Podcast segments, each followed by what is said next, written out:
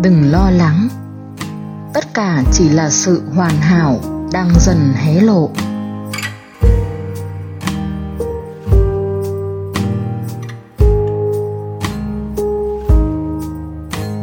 Những cảnh kinh khủng nhất thực ra chỉ là sự hoàn hảo đang dần hé lộ.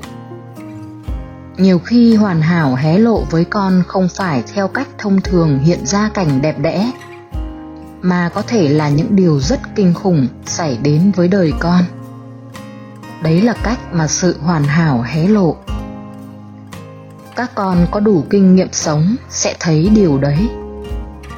Lão tử có câu nói, những khởi đầu tốt đẹp thường được ngụy trang dưới một kết cục bi thảm.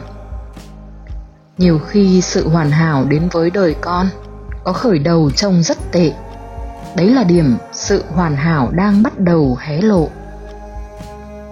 Con cứ sống đi. Con sẽ thấy là sự hoàn hảo hé lộ theo kiểu đấy. Nó không hé lộ kiểu bình thường, mà nó cho con một khởi đầu trông rất kinh khủng. Nhưng cuối cùng về sau con nhận ra là sự hoàn hảo hé lộ ra. Ví dụ như thỉnh thoảng con đọc trong sách, có những người trầm cảm cực độ rồi giác ngộ đấy. Đời con kiểu gì cũng có lúc đấy. Khi nghĩ lại, con thấy hóa ra chẳng bi thảm gì hết. Nó là một khởi đầu may mắn tốt đẹp, nhưng lúc ở trong đó thì rất kinh khủng. Còn ở góc độ của biết, thì không thể không hoàn hảo được.